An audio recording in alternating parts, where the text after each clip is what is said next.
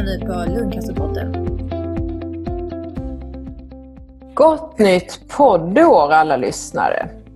Nytt år betyder nya möjligheter och då brukar man ju tänka lite extra på hälsan så här i början på året. Jag har ett förflutet inom tidningsbranschen och där är januari månad alltid vikt till hälsosamma reportage om att dricka juice och lägga om kosten och vara extra hälsosam. Det skrivs spaltmeter om det. Och det gäller också oss med en cancerdiagnos. Är det något vi själva kan göra för att cancern inte ska växa så vill vi ju såklart kunna hjälpa till. Och där är kosten oerhört viktig. Det vi stoppar i oss gör skillnad för kroppen och vissa saker är mer skadliga än andra. Detta ska vi prata om idag och till vår hjälp har vi Sofie Bornstedt som har erfarenhet och kunskap om vad kosten kan göra för hälsan. Välkommen hit Sofie! Tack så mycket! Och välkomna alla lyssnare till ett matnyttigt avsnitt av Lungcancerpodden. Jag heter Ragnhild Fransén och är er värd.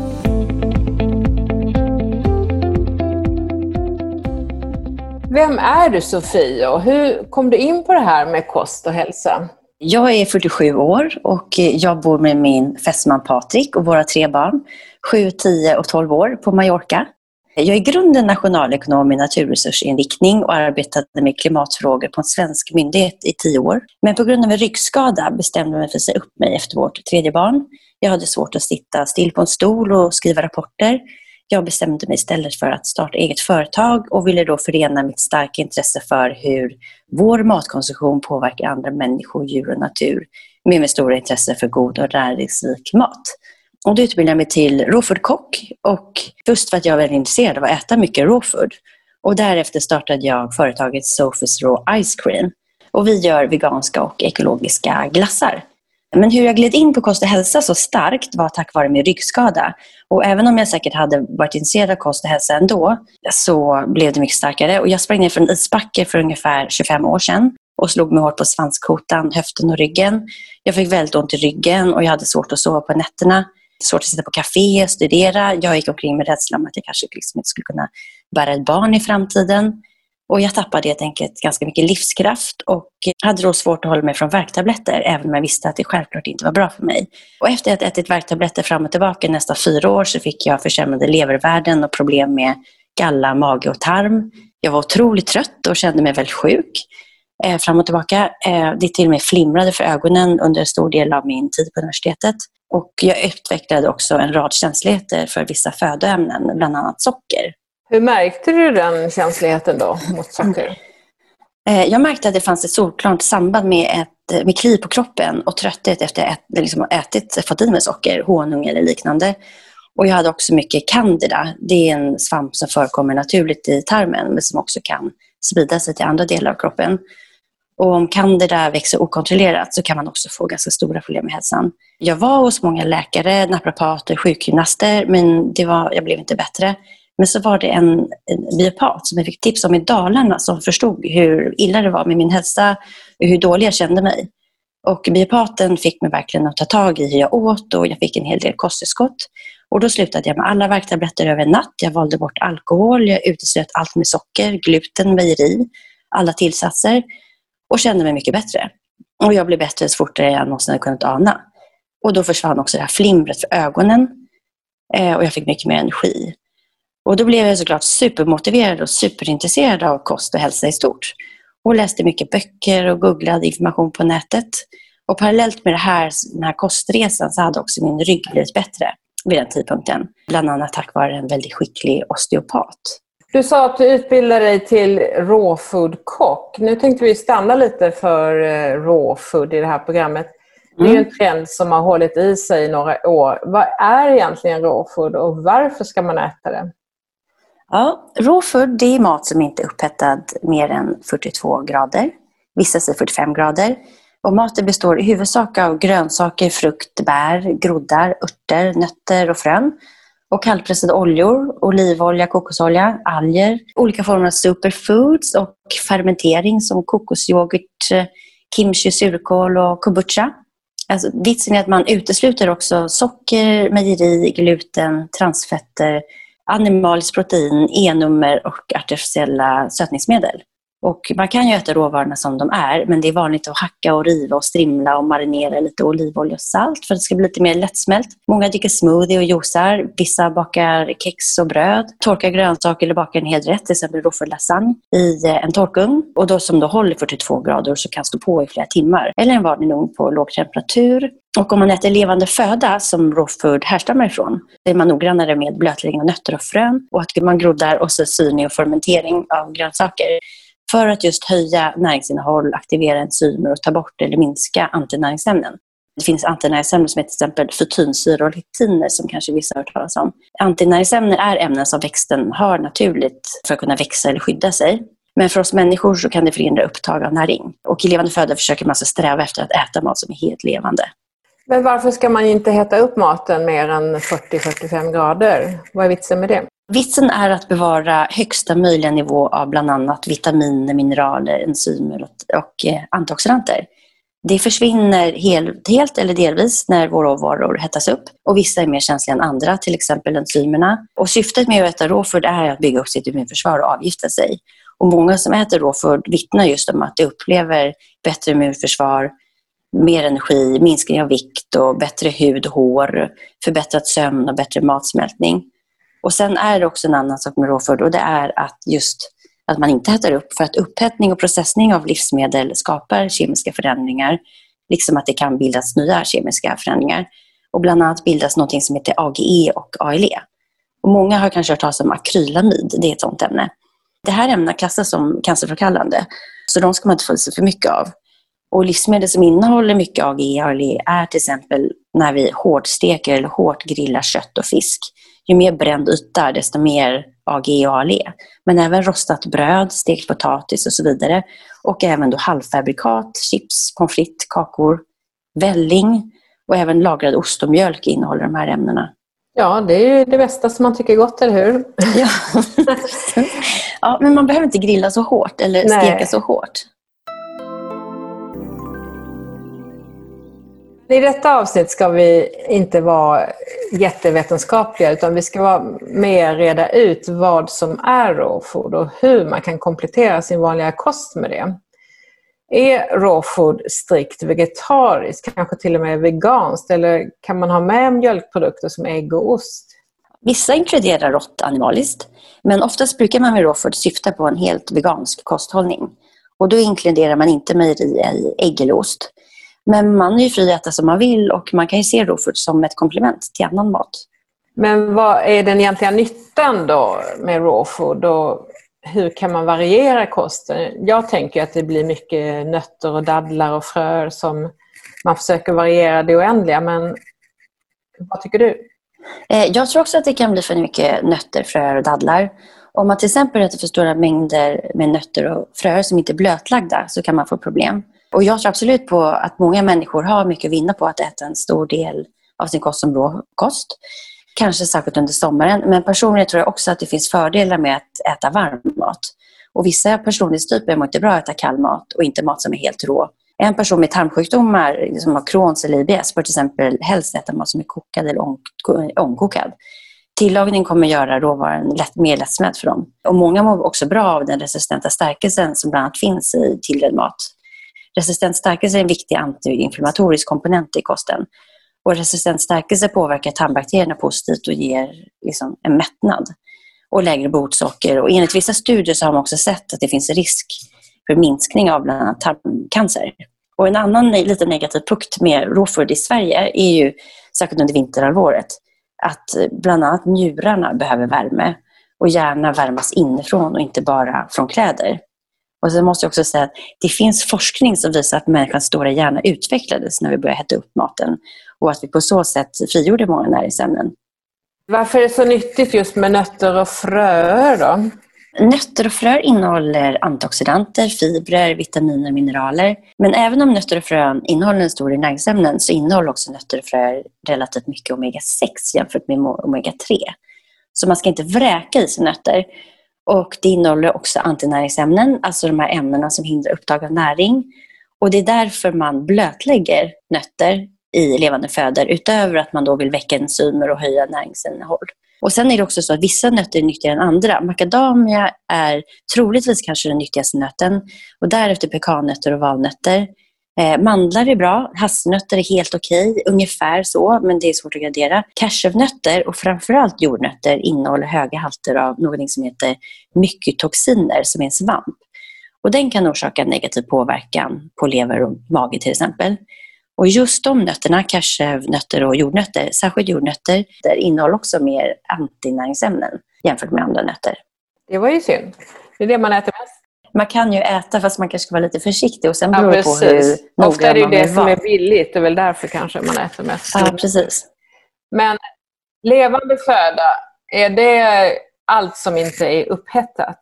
Ja, men om man äter levande föda så är man noggranna med blötläggning av nötter och frön och grodning och syrning och fermentering för att man vill öka näringsinnehåll och aktivera enzymer. Det är speciellt det här med nötter och fröer, att man aktiverar enzymer när man blötlägger dem och tar bort antinäringsämnen. Då blir de så kallat levande. Mm, det sa man ju. Jag har tänkt att det var liksom äpplen och att det är frukt. Ja, men det också. Är, det, ja. det också. Jag vill bara förklara okay. hur man kan äta nöt levande. Mm. Men absolut, sen är det ju allt annat som, som är färskt. Ja, just det. Okej. Okay. Ja, det lät ju lite gulligt att man ska väcka födan så att den ja, precis. är levande. Mm. Ja. Mycket verkar ju handla om att äta så rena ingredienser som möjligt och inte tillföra några tillsatser som transfetter, E-nummer och sötningsmedel. Varför det? Eh, ja, det enklaste och mest värdefulla är väl att tänka på vad som är naturligt versus det som är normalt. Det är inte tyvärr så ovanligt med en stor näringsfattig mat som basföda. För vissa är det väldigt vanligt med många fikapauser, godis och utflyktskakor. Och vi dör också oftast av välfärdssjukdomar som tyvärr också kryper ner i åldrarna. Eh, det är ganska normalt att vi får i oss ganska stora mängder transfetter, E-nummer. Alla E-nummer är inte skadliga, men många. Bekämpningsmedel och kanske sötningsmedel och massa annat som inte är bra för oss. Det är normalt, men det är som sagt långt ifrån naturligt. Och under människans livstid så har vi bara levt med en stor del processad mat i två generationer ungefär. Och människan har funnits i många fler generationer än så. Så vår biologi är inte anpassad för en stor del av den mat som finns i mataffärer. Och eh, vad lagar man då med raw food? Kan du säga några maträtter? Dels kan man göra sallader på gröna blad, råkostsallader med till exempel rödbetor, morötter, fänkål, blomkål, broccoli, rödkål, grönkål. Och gärna som jag sa tidigare marinerat i olivolja och lite salt. Gärna med ingefära, vitlök och gurkmeja. Färska örter i toppen. Eller om man vill göra en krämig dressing så kan man ju mixa nötter och fröer, kanske tahini med lite olja, vatten, citron, vitlök, örter. Zucchinipasta med någon härlig pesto är också gott. Jag blandar ofta uppvärmd mat med rå, råvaror. Jag blandar till exempel ofta ner en dressing med olivolja, ingefära, vitlök och citron, kanske gurkmeja och mycket färska örter. Dels kan jag blanda det i en kall sallad, men jag blandar också ner sådana dressingar i varma soppor precis innan jag serverar eller precis när rotfrukterna har blivit varma och färdiga i ugnen. Och då kommer inte dressingen värmas upp mer till 42 grader och den håller sig rå. Och jag får i mig alla de här färska örterna och andra, annat gott som jag haft i. Många juicar och gör smoothies. Och det är också toppen med såna här så kallade superfoods som blåbär, och havtorn och svarta vinbär, och bipollen, gurkmeja, ingefära. Färskört är som sagt eh, toppen och då kan, det finns ju hur mycket som helst basilika, dill och gräslök och koriander och persilja. Och men även torkade kryddor, kryddnejlika, ceylonkanel, kummin, kardemumma och nejlika är supernyttiga. Även kakao. Det är några av de mest antioxidanta livsmedel som, som vi kan äta.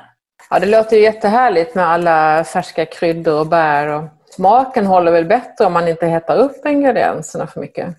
Ja, jag tror faktiskt vi kan göra det ibland, medan andra rätter behöver värmas upp för att få ta fram smaker. Men det är kanske olika smaker som kom fram. Jag gillar ju även att göra avancerade maträtter. Och då gör jag till exempel råför sushi. Och då gör jag ett ris som är gjort på palsternacka, lite olivolja, vitlök och eventuellt lite miso, salt. Och sedan lägga till till exempel finstrimlade rödbetor och morötter, kanske lite ekologisk avokado, lite wasabi, mynta och koriander. Och så river jag massa ingefära och lägger i tamari som jag kan doppa sushin i. Det är supergott. Och sen kan man göra egna råfört snacks eller råfört knäcke. Och de som jag känner som äter mycket råfod har en torkugn som de använder för att göra sina råfodsnacks i. Och de gör till exempel, och jag har också gjort det, eh, lasagne och då är det alltså zucchiniplattor istället för, eller man kan ju använda vad man vill, men zucchiniplattor och tomatsås som man gör och kanske en råpesto och kanske en vit nötsås, det blir supergott.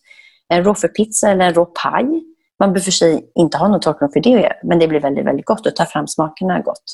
Och sen är det ju många som gör, alltså bakar kakor och tårtor och chokladbollar och allt möjligt. Och man kan göra bananglass på fryst banan med vaniljpulver.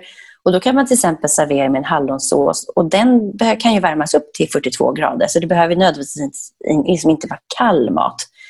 Och man kan också göra en rå chokladsås till en bananglass och värma upp den till 42 grader. Det är jättegott.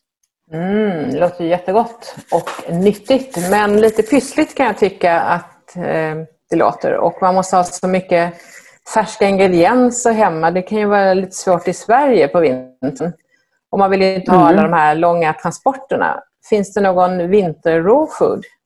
Ja, eh, absolut. Här på Mallorca, om man då är ute efter grönsaker, så alltså i alla fall här på Mallorca och även frukter, då ser man på utbudet ganska tydligt vad som är i säsong.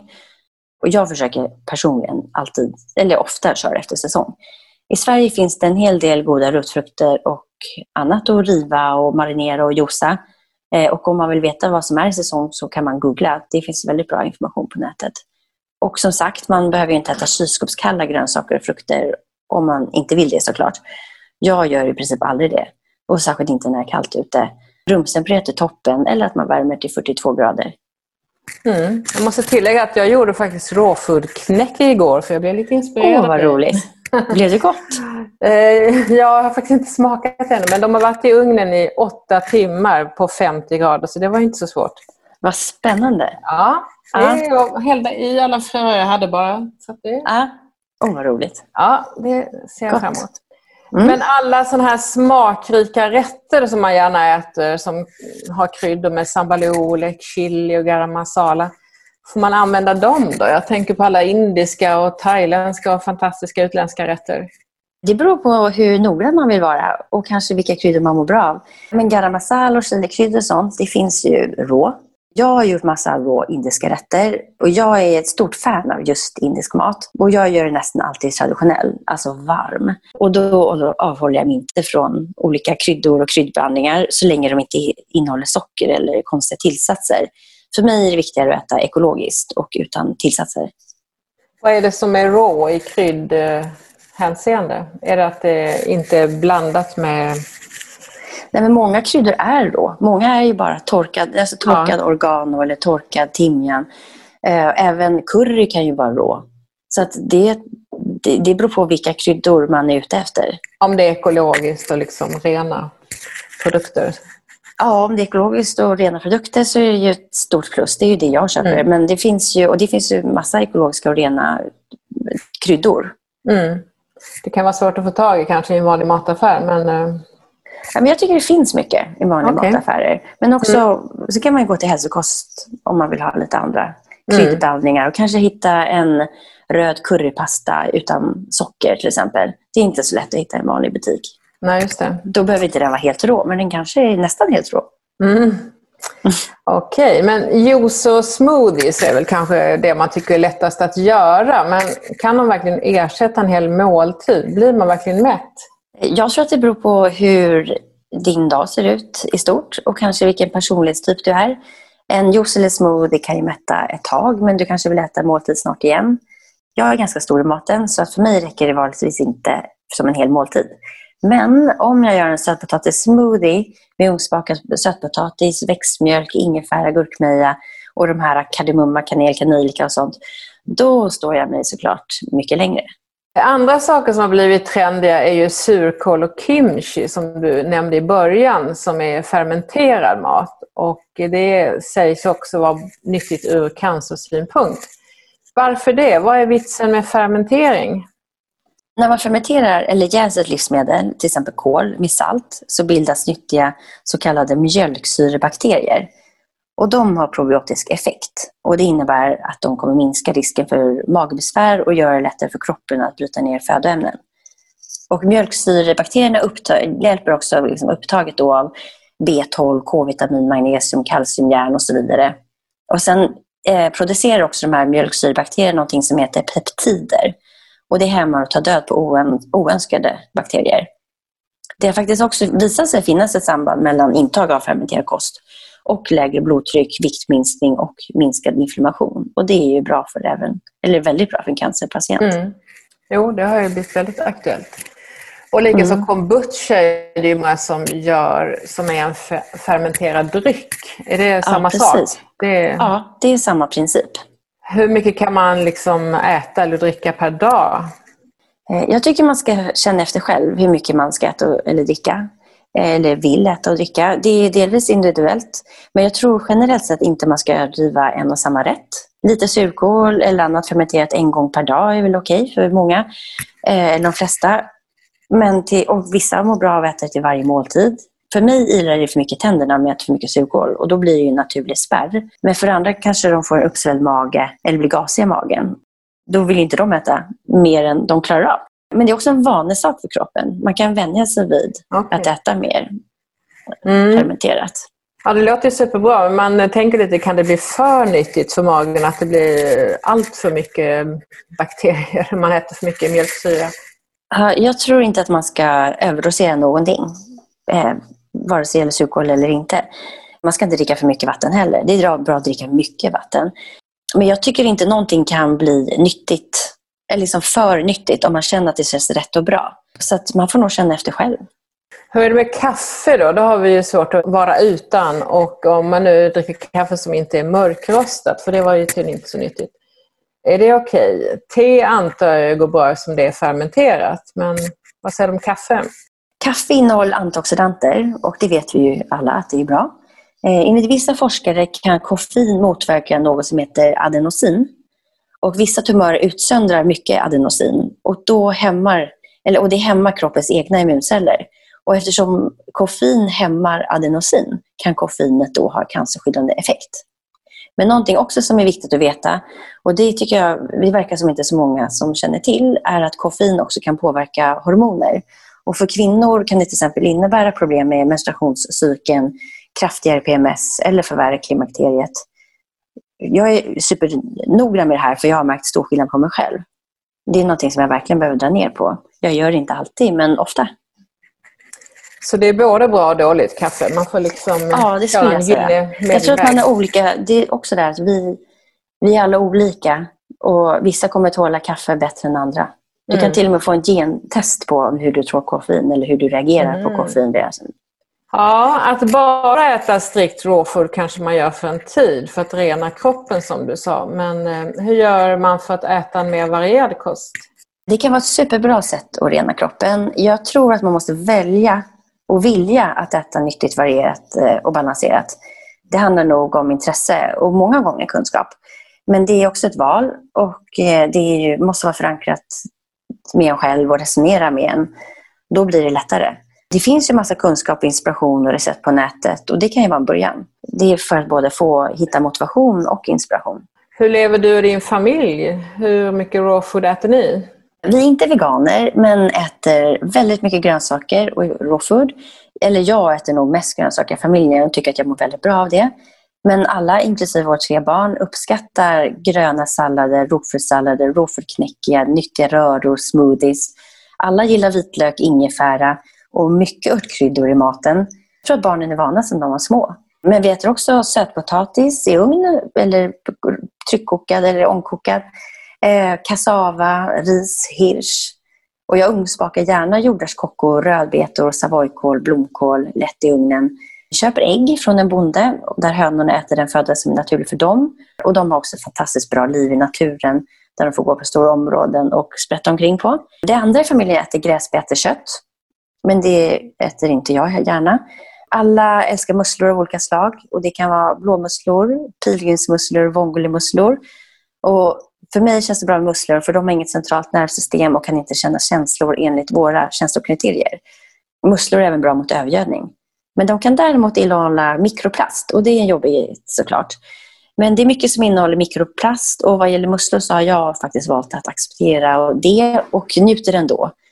Vi äter inte mejeri och jag gör mitt eget vegansmör och jag älskar kokosyoghurt. Men jag måste säga, det viktigaste för oss det är faktiskt att barnen äter ekologisk mat och det är viktigast för mig också såklart och min man. Eh, och helst utan gluten och för mycket socker. Vår äldsta dotter är glutenkänslig också. Jag bakar en hel del bröd på durra och täffmjöl till exempel. Mm. Vi har aldrig kört lördagsgodis hemma. Då har jag ofta bakat någonting istället, något nyttig, någon nyttigare variant. Men vi vill inte ha förbud. Det får ju äta sockergodis hos kompisar eller på kalas och så vidare. Och jag har alltid bakat mycket med barnen och då blir det ofta råfull bakverk. Men även annat med socker, utan socker och gluten. Men hur funkar det i skolan? Jag antar att de går i skolan. Eh, får de mat där? De, de... de äter den maten som finns serveras i skolan. Och mm. även om vi är nyttigare än många andra så rostar vi också bröd ibland. Även om jag verkligen, verkligen försöker undvika att bränna eller klippa bort det som, eller skär bort det som bränns. Eh, och vi har ekologisk ketchup hemma. En med rissirap som är lite bättre och sötning. Men vi mm. har också en ekologisk ketchup med lite socker som används vid vissa tillfällen. Och jag mm. rostar också mandlar och hasselnötter och så vidare. Ja, nej, jag kommer pratar... ihåg själv. Min mamma mm. gjorde egen ketchup. Det var det värsta jag visste. Ah. ja, men det har jag också gjort. Hemmagjort. Det har gjort ja. Men, men vi pratar mycket om maten hemma och varför vi gör så medvetna val. Och Jag tycker att det är väldigt viktigt att vi gör det som föräldrar. Och Jag önskar verkligen att våra barn och kommande generationer också i stort kommer att göra bättre val när det kommer till sin hälsa, djurhänsyn och inte minst för våra, våra naturresurser och för klimatets skull. Du har ju en egen blogg också Sofie och ett eget mm. glassmärke, Sofies Rå, som du nämnde. Kan du berätta lite om det? Sofies Raw Ice Cream är veganska och ekologiska glasspinnar och de motsvarar mycket av vad jag har velat introducera på matmarknaden. Just för att det är mer naturresurs och klimatvänliga än konventionellt producerade glassar. Varenda ingrediens är utvald just för att liksom belasta planeten i så låg grad som möjligt. Och glassen är också nyttigare än de flesta andra glassar, som jag kände till i alla fall. För själva glassen är endast sötad med hela ekologiska dadlar och det innehåller inga tillsatser. Glassarna är baserade på nötter eller kokosmjölk och dadlar. Då. Några glassar har chokladöverdrag och just chokladöverdragen är sötade med kokossocker. Vi skänker också en krona per såld glass till Världsnaturfondens klimatarbete på Arktis. Och de här glassarna är även djuretiskt framställda eftersom det inte håller mejeri eller ägg. Jag har väldigt svårt för mejeriindustrin då man i nästan uteslutande fall separerar kalven från sin mamma direkt efter födseln. Eller som i kravmärkt mjölk där man separerar kalven från sin mamma två, tre dagar efter födseln. Det är i och för sig alltid bättre för djuret med eko, men det är inte okej ändå.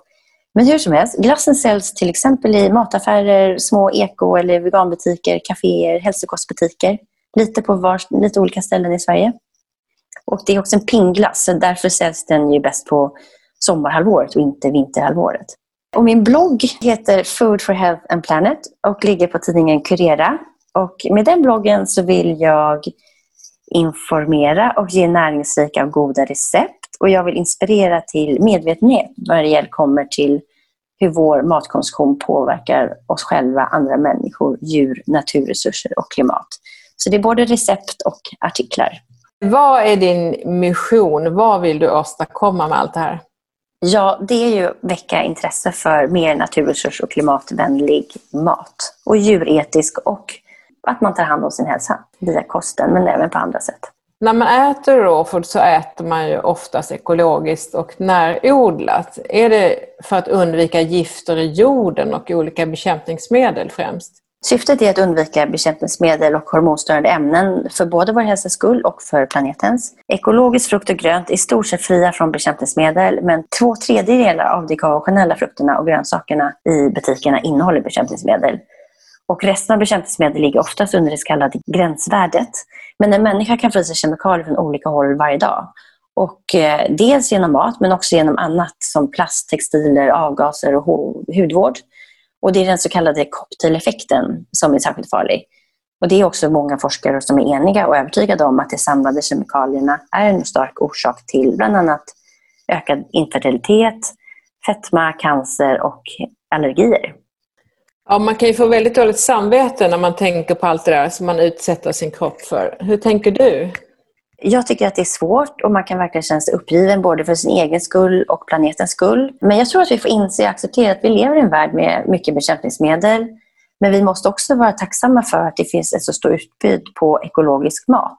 Och om vi stödjer den efterfrågan och produktionen på ekologisk mat så kan vi också göra ett val för oss själva och vår hälsa, men samtidigt stödja en produktion som gör bättre för andra människor, djur och planeten. Mm, man får helt enkelt välja hur man vill att framtiden ska se ut. Precis. Men om man håller sig strikt till raw food så behöver man väl tillsätta kosttillskott. Och det är ju någonting som vi cancerpatienter inte ska äta för höga halter, till exempel antioxidant eller kosttillskott enligt ny forskning. För att förutom att stärka immunförsvaret så kan de också skydda cancern så att den inte krymper. Det är alltså motsatt effekt mot vad man önskar. Vilka näringsämnen är det som fattas i raw food? Dilemmat är ju att cancerpatienter också behöver få i sig mycket näring. Eh, och det är tyvärr svårt idag utan kosttillskott. Det är även svårt för personer som äter en blandkost. Och även om kosttillskott inte bör ersätta varierad och näringsrik mat så visar tyvärr forskning att dagens grönsaker och frukter är näringsfattigare än det var förr. Och det beror på att fokus för det kommersiella växtförädlingen har varit kvantitet istället för kvalitet. Fokus har inte varit att ta fram mer näringsrika plantor. Man har velat utveckla grönsaker som växer snabbt, ger stora skördar och håller bra för transport.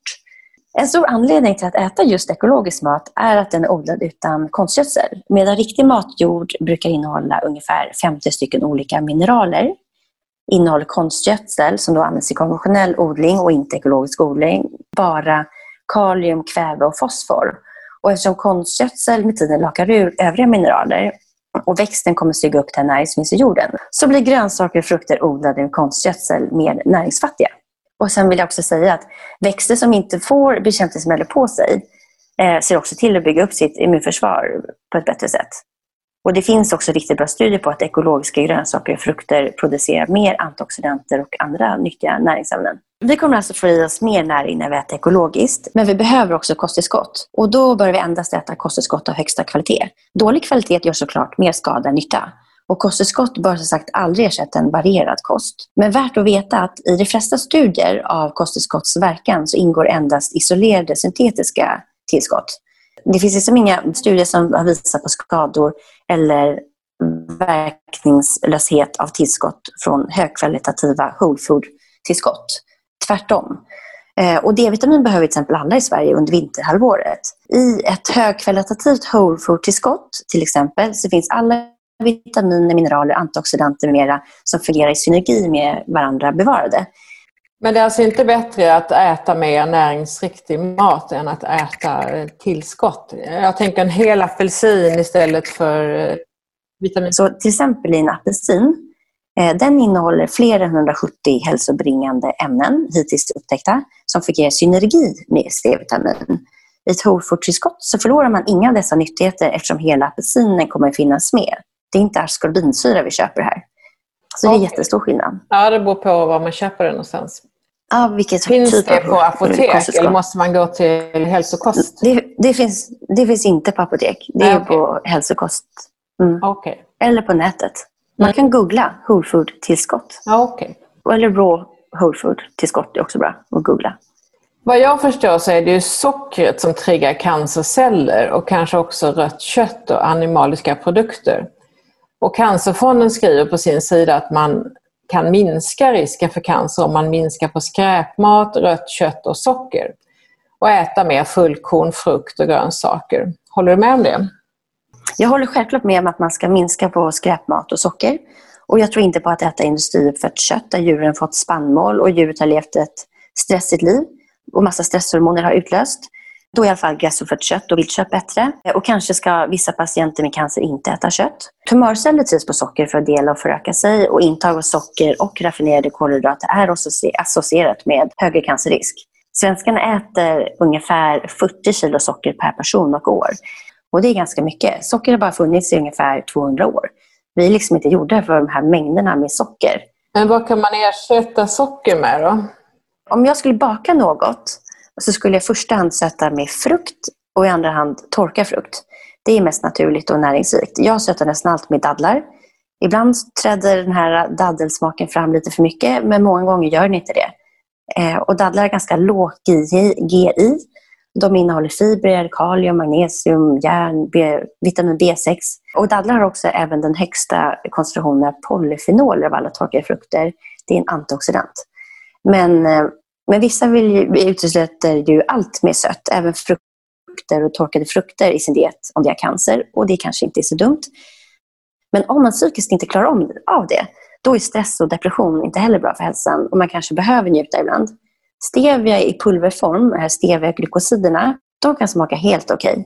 Absolut, tycker jag. Man får prova sig fram. Men det råder lite delade meningar om hur bra det egentligen är med, med stevia. Om man till exempel har fertilitetsproblem, obalans i hormoner eller kroniska sjukdomar. Men det är ju godkänt och säljs i livsmedelsbutiker och hälsokost och så vidare. Jag använder det, men jag överdriver inte mängderna. Men är det det bästa ersättningspreparatet? Det finns ju en mängd olika. För mig är det bästa dadlar, trots allt. Mm. Men jag, kör, jag använder stevia ibland. Och jag, jag kan faktiskt använda stevia till en chokladdryck om jag gör den väldigt svag. Då kan det vara gott. Men jag skulle aldrig till exempel använda mig av agave. Det har varit väldigt populärt i råfördvärlden. Mm -hmm. För större delen av den agave som finns har blivit hårt processad. Och den innehåller jättemycket fruktos. Och fruktos kan endast spjälkas av levern. Inga fibrer eller någonting innehåller den som kan bromsa upp det här. Det gör till exempel torkade frukter. Det innehåller massa fibrer. Då kan de bromsa upp den här belastningen på levern. Okay. Mm, och sen har inte agave heller någon enzymer som kan hjälpa till med nedbrytningen. En vegetarisk råföddiet anses av många vara fördelaktig vid cancer då det just tillför en stor mängd vitaminer, mineraler, enzymer Eh, och det kanske dels eller mest handlar om att man utesluter mat som kan trigga cancertillväxt. Det finns ju studier på, som visar på att en diet där man minskar eller utesluter sädesslag, processad mat, transfetter, raffinerat socker och så vidare minskar hjärt och kärlsjukdomar, diabetes och cancer. Så med andra ord är det alltså mycket troligt att en diet med mycket råföd ger ett skydd mot cancer och skydd för återfall. Däremot så kan det finnas vissa delar med råföd som är mindre fördelaktiga för att hålla cancertillväxt borta. Till exempel ett för stort intag av icke blötlagda nötter eller för stort intag med nötter och frön som har mycket omega-6, till exempel solroskärnor och linfrolja. Det är väldigt inflammationshöjande. Eh, och det finns också fördelar med att plocka in mat som inte är rå i sin cancerdiet. Till exempel kanske varmmat, stärkelserik mat. Mm, det här kändes matnyttigt. Eh, finns det någon speciell frukt eller grönsak som anses vara extra bra för att minska cancer? Gröna bladgrönsaker eh, finns ju jättemycket att välja på. Rucola maché är till exempel toppen, men det finns ju så mycket i mataffärerna nu för tiden. Kålsorter, broccoli, vitkål, rödkål, grönkål. Det innehåller fibrer och mycket näring och antioxidanter. Och de har cancerhämmande egenskaper. Det är i och för sig bra att vara medveten om att för mycket kol kan påverka sköldkörteln och det kan man motverka med jod eller äta kålsorter mer balanserat. Det kan man tänka på om man har mycket problem med sköldkörteln speciellt. Och sen, kan man, sen är det jättenyttigt med selleri, rödbeta, och broccoli, rädisor och morötter. Örter i toppen och vitlök, ingefära, gurkmeja. Och som jag sa tidigare, några av de mest eh, antioxidantrika livsmedlen är just kryddnejlika, ceylonkanel, kummin, kardemumma, gurkmeja och kakaopulver. Men om man har mag och tarmbesvär ska man också vara lite försiktig med de här kryddorna. Men det känner man då själv. Vad gäller frukter så, så skulle jag säga framförallt bär är bra. Granatäpple, grapefrukt, citrusfrukt och körsbär brukar nämnas. Vissa säger äpplen, medan andra som är mer skeptiska till fruktosen skulle säga nej till äpplen också. Många har väl fått råd av välvilliga vänner som läst och hört om människor som blivit friska tack vare kosten. Och när man söker på raw food och cancer så får man upp många som säger sig blivit botade från cancer med hjälp av raw food. Kan det vara så enkelt att man kan äta sig frisk? Så enkelt kanske det inte är för vissa, medan jag inte heller tycker att man ska underskatta eller förringa människor som vittnar om att de har blivit av med eller har minskat sin cancer med raw food eller någon annan diet som kanske då i huvudsak går ut på att utesluta cancerfrämjande livsmedel och diet som tillför mycket näring. Själv tror jag inte man ska underskatta kostens betydelse för att utveckla cancer mm, eller för att hämma sin cancer. Rå food, eller ännu hellre levande föda, kan vara en viktig del i den kosten. Men det behöver inte vara det för alla. Och det, också, det beror också på vilken typ av cancer man har. Ja, själv fick jag rådet att bli mer basisk eftersom cancern tycks trivas i en sur miljö. Men den dieten som nästan bara bestod av gröna blad fick mig att bli så otroligt svag så jag trodde att cancern hade försämrats. Men efter ett besök hos en dietist som förfasade sig över min stränga diet så sa hon att jag måste börja äta och proteiner speciellt och en mer allsidig kost för att få tillbaka orken. Och likaså behövde min behandling näring för att verka.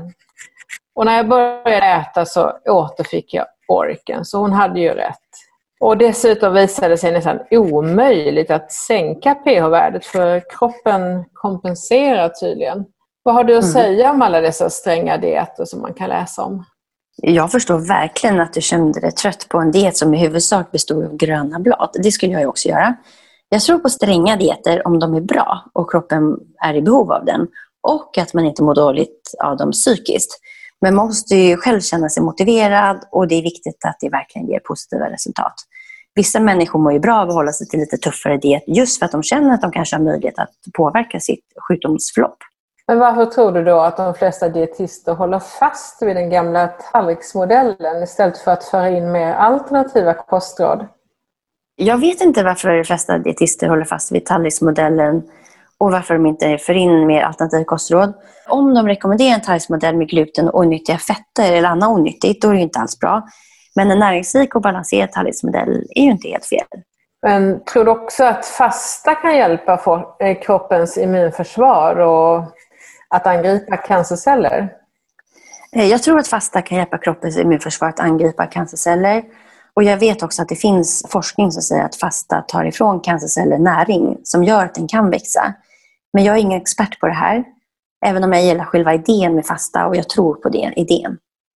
Jag tror också på det, men jag tror att man kanske måste läsa på lite mer om det innan. Ja, precis. Mm, och rådgöra kanske med sin läkare. Ja, och alltid känna efter själv. Hur känns det här för mig? Ja. Kanske är det lättare för män än kvinnor. Man kan ju köra lite 5-2-diet. Det är liksom inte heldagsfasta. Nej, precis. Verkligen. Mm. Och kanske perioder. Ja, precis. Men är det inte en risk att man blir för fokuserad på maten men med en uteslutande kost. Att man lever så strikt och inte äter något som är osunt att det blir som en religion. Har du några tips för hur man kan leva då man både äter nyttigt men samtidigt inte har dåligt samvete när man någon gång smäller i sig något wienerbröd eller vad det kan vara? Mm. Jag tror det är otroligt viktigt att man inte har för hård press på sig själv. För det blir man ju inte lycklig av. Även om vissa människor också kommer att känna sig tillfreds genom att äta en diet som är superstrikt. Men då måste de ju själva känna att de har valt den. Och de måste känna sig motiverade. För mig är det till exempel otänkbart att äta ett stort bakverk med socker och gluten. Jag vet ju att jag inte kommer att må bra av det. Och då kan jag inte heller njuta av det. Ja, men jag njuter verkligen av att äta en rå chokladtårta. Även om jag vet att det hade varit nyttigare med en grön smoothie. Så jag tror att man måste göra sina val. Jag tror man måste känna efter hur man kan balansera och äta nyttigt men ändå gott. Om man är intresserad av att laga mat så är det såklart lättare att komma på rätter och bakverk som fortfarande är ganska nyttiga. Jag tycker det finns massa goda recept på nätet som man kan inspireras av. Och själv gör jag, om jag vill lämna mig något nyttigare än mina nyttigare bakverk, gärna sötpotatischips, eh, rödbetschips, tamarimandlar, hemmagjord hummus på till exempel tryckkokade kikärtor, olika grönsaksstavar med det, olika smoothies, kanske toppa dem med lakritspulver och bipollen. Och jag älskar fröknäcke, så jag gör det med olika röror. Och den här glassen på frysta bananer med vaniljpulver, det gör vi väldigt ofta här hemma. Och även lättstekta bananer, kokta äpplen går ju bra. Och kokosyoghurt med massor god topp, topping eller en hemmagjord granola, det är också supergott. Och ni hör, det finns jag. ju massor av gott man kan äta. Man behöver inte liksom bli eh, fanatisk och inte unna sig någonting. Nej, precis. Har du några bra råfood-recept du kan ge oss som är enkelt och gott? Det skulle vara jättekul att få lära sig lite nytt. Absolut, självklart. Jag delar gärna med mig av ett råfood-recept. Till exempel rå zucchini-spaghetti med rucola och basilikapesto. Sedan vore det såklart superkul om ni som har lyssnat vill titta på min blogg, kanske följa mig på Instagram. Jag lägger ut en hel del recept där och även artiklar om mat och hälsa och hur vår matkonsumtion påverkar djur, naturresurser och klimat. Jag har ju ett Instagram-konto som heter Food for Health and Planet. Och I profilen där finns det länk till Kurera och där finns det massa recept och lite artiklar. Och om man vill veta mer om Sofies Raw glassar och se bilder på dem så har vi såklart ett Instagram för dem också. Och det heter Sofies Raw helt enkelt. Och Sofie tavas med S-O-P-H-I-E.